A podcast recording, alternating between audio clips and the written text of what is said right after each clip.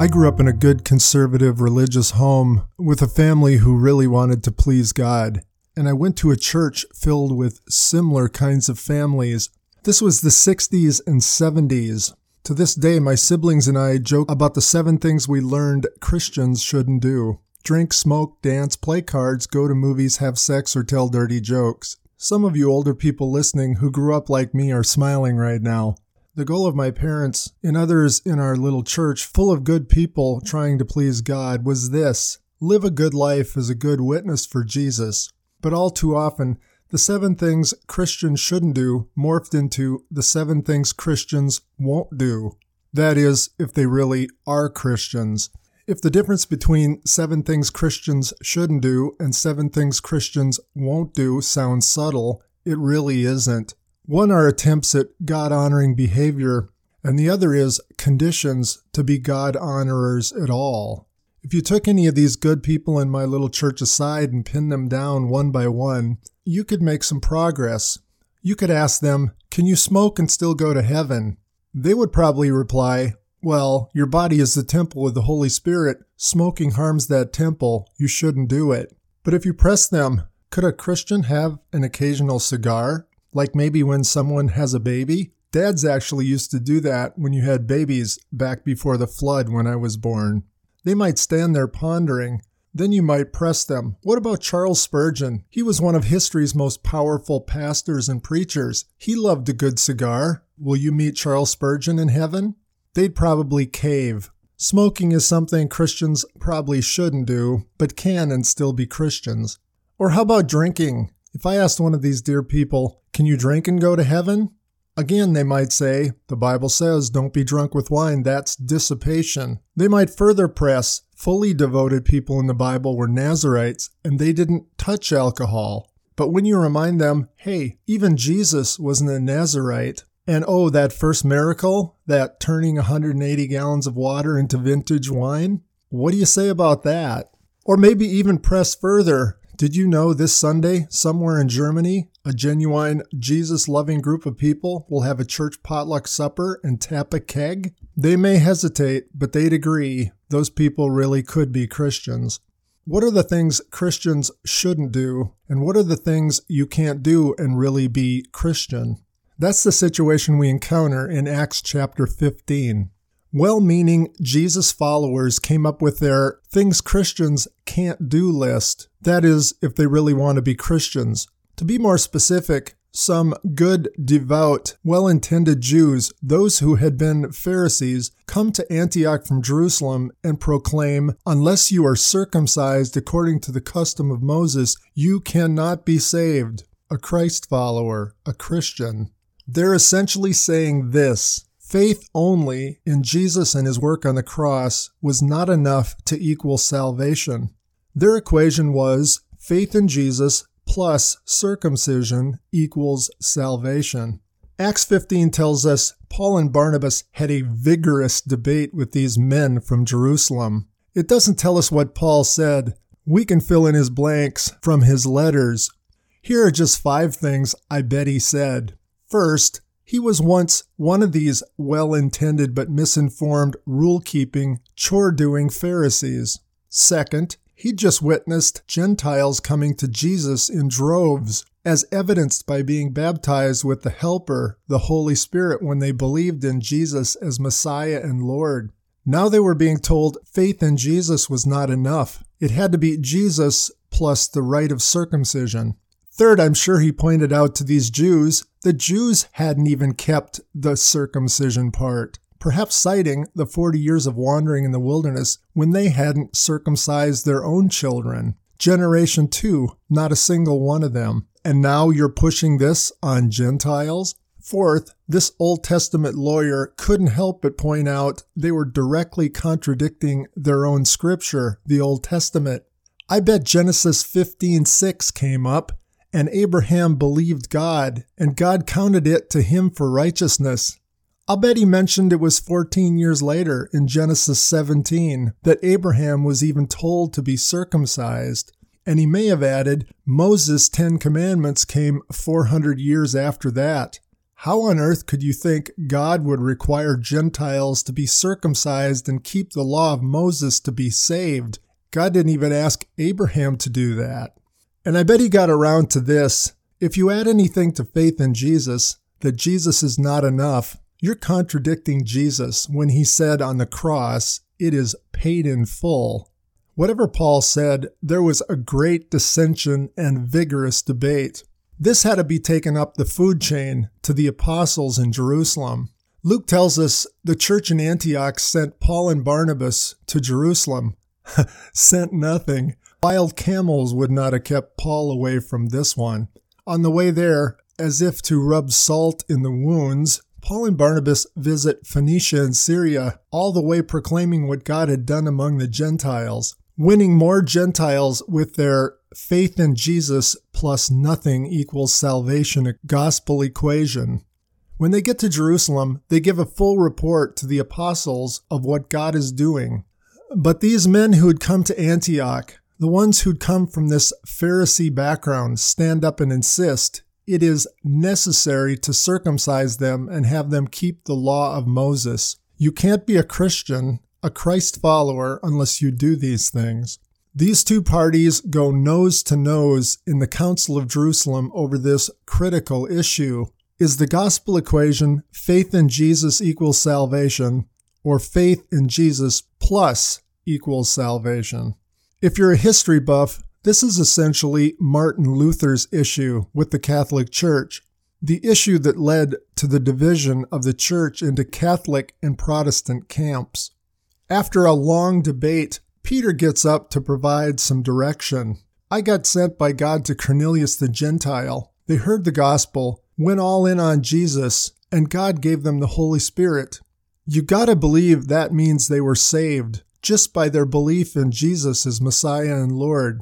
Why would God put a distinction between the Jews and the Gentiles? We both have clean hearts by faith in Jesus. Don't we all believe we're saved through the grace of the Lord Jesus Christ? Why would we put on the Gentiles a yoke, a burden, a Jesus plus that we Jews couldn't even bear? Then James stands up. This is not James the disciple, the brother of John. This is James, the brother of Jesus. He's now moved up in the pecking order. James is now the leader of the church in Jerusalem. Though Peter is in the council, James is now the man. James cites the prophet Amos the word of the Lord had come through Amos that God would rebuild the tabernacle of David so that all mankind and the Gentiles who were called by his name could seek the Lord. Then James says this Let me make a proposal. We tell the Gentiles, you don't have to be circumcised. It's faith in Christ alone. But here are three things we're going to say good Gentile Christians shouldn't do. One, fornication. Two, being contaminated by idol things, and three, the blood of animals. We need to break that down. The Old Testament was crystal clear. Sex was meant for one man and one woman, glued together in a covenant relationship. So when James suggests Gentiles avoid fornication, he's probably not talking about sex outside of marriage. That was just clear. He's likely referring to the Old Testament law about sex in marriage between close relatives, the very thing John the Baptizer addressed with Herod and his brother's wife Herodias. There's a joke about you know you're a redneck if you go to your family reunions to pick up a date. That wasn't much of a joke in that culture. It happened a lot, and it was very offensive to Jewish people. As for idol contaminated things, he's saying things like food. Here's what would happen meat in the marketplace might come from sacrifices to false gods. They'd probably even label that in their meat case, you know, and raise the price. This is special meat. That was extremely offensive to Jewish people. They'd never buy that. James is saying, Gentiles, don't buy and eat that. It's extremely offensive to Jewish people. And that leads us to blood. All the way through the Old Testament, God had said, Don't eat meat with the blood, drain the blood. The life of the flesh is in the blood. Blood is the symbolic band aid or covering for sin. They had very specific ways of keeping meat that was going to be eaten kosher, bloodless. James is saying, Gentile believers, please don't order your steaks rare so that your Jewish brothers and sisters have to see that bleeding out on your plate. James comes up with these three offensive things that Gentile Christ followers shouldn't do. Now, here again, we've got to be really careful. Paul was smart enough to know this was risky. He knew Jews and Gentiles could end up changing these three things Christ followers shouldn't do to three things Christ followers can't do and be Christ followers. So in his letters, he's constantly making these things clear. Is salvation Jesus plus not eating animals rare? Nope. Is salvation Jesus plus not marrying a too near relative? Nope. Is salvation not eating food that's first been offered to idols? Nope. So why are they taking the risk the same reason my dear, well intended church friends were doing in the 60s. Some behaviors of Christ followers are so offensive to some people in a culture that God wants to reach with the gospel, we decide to avoid these behaviors. I give my students an example. Pretend you get a new youth pastor. Let's say it's a lady. You come to the church to meet Pastor Susie for the first time. She's outside to greet you, and she's having a cigarette. I ask the students, What would you think? They reply, Oh man, that would be kinda hard to see. I press them on that. They say things like, I wonder what else she does that I don't see. I think my parents might worry about what other things she might do in front of us or behind the scenes. I press them, does smoking mean Pastor Susie's not a Christ follower? They usually agree, no, it doesn't necessarily mean that. So I ask, do you think it would be appropriate for her church board who hired her to make a rule? We ask our pastors not to smoke, or at least ever smoke in public, so that parents will trust them more and they will be a better influence to the kids. They usually say, yeah, that would be appropriate. Back to our council, James wraps up by saying, Every Sabbath across the Roman Empire, good Jews who love God assemble to read from the law of Moses these good Jews think keeping the law is essential to be right with God. We have to reach them with the good news. Through Jesus, it's finished, paid in full. It's the new covenant in his blood. So let's not alienate them from listening to this gospel by offending them before we can even share it. Luke reports this decision seemed good to the council and the Holy Spirit. This is a pretty big deal, an historical decision and by God's Spirit, they come to a reasonable compromise. They write a letter and choose two of their representatives, Judas and Silas, sending the letter with them back to Antioch. Please read that letter in Acts 15. Here's the Cliff Note version Gentiles, no circumcision. It's Jesus plus nothing equals salvation. However, as leaders, we ask you to do three things avoid idol things, avoid the blood of animals, and avoid fornication.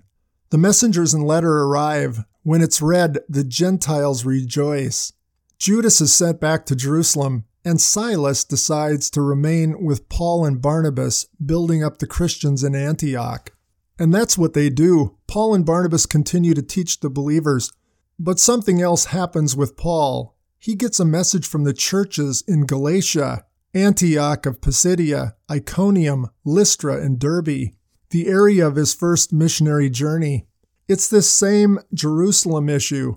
Jesus plus circumcision and keeping the law equals salvation issue all over again. Men like the men who came down from Jerusalem are going all over these towns, teaching these baby Christians faith in Jesus alone is not enough. It's not even close. So Paul picks up his pen and he writes a masterful defense of grace, a letter to the Galatians. In my class, we call it Gracelations.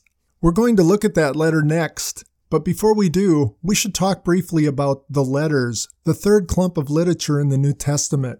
Here's a very quick startup guide to the letters. There are 21 of them in the New Testament, from Romans to Jude. Letters were a very common form of instruction and a way to teach doctrine at this time. These letters are mostly written to churches, though some to individuals such as pastors who lead churches. Some of these letters were intended to be read by one church, but then passed on to other churches. Letters were normally dictated to professional scribes, while the four Gospels introduce the Savior, and Acts describes the spread of the salvation he brought. The letters explain how to apply the salvation Jesus brought to our daily lives. Because of this, nearly all doctrine applying to us is found in these letters, over half of which are written by Paul. Letters are literature that should be interpreted literally. Word definitions matter. Sentence and argument structure matters. Because of this, letters are some of the most difficult passages to understand. Part of the difficulty is in answering the question is this passage and teaching descriptive or prescriptive? If you haven't listened to episode 12, please go back and do so before the next episode. These 21 letters were written by Paul, James, Peter, John, and Jude. One of these letters is mysterious, Hebrews. We'll talk about that one when we get there.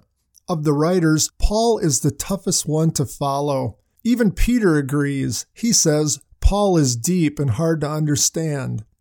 That's a brief introduction to the letters. Now we're going to look at the first one, written right around the time of the Jerusalem Council, 49 or 50 AD, the letter to the Galatians, perhaps the earliest New Testament book. It's both incredible and essential, both then and today, and we'll examine it in our next word picture.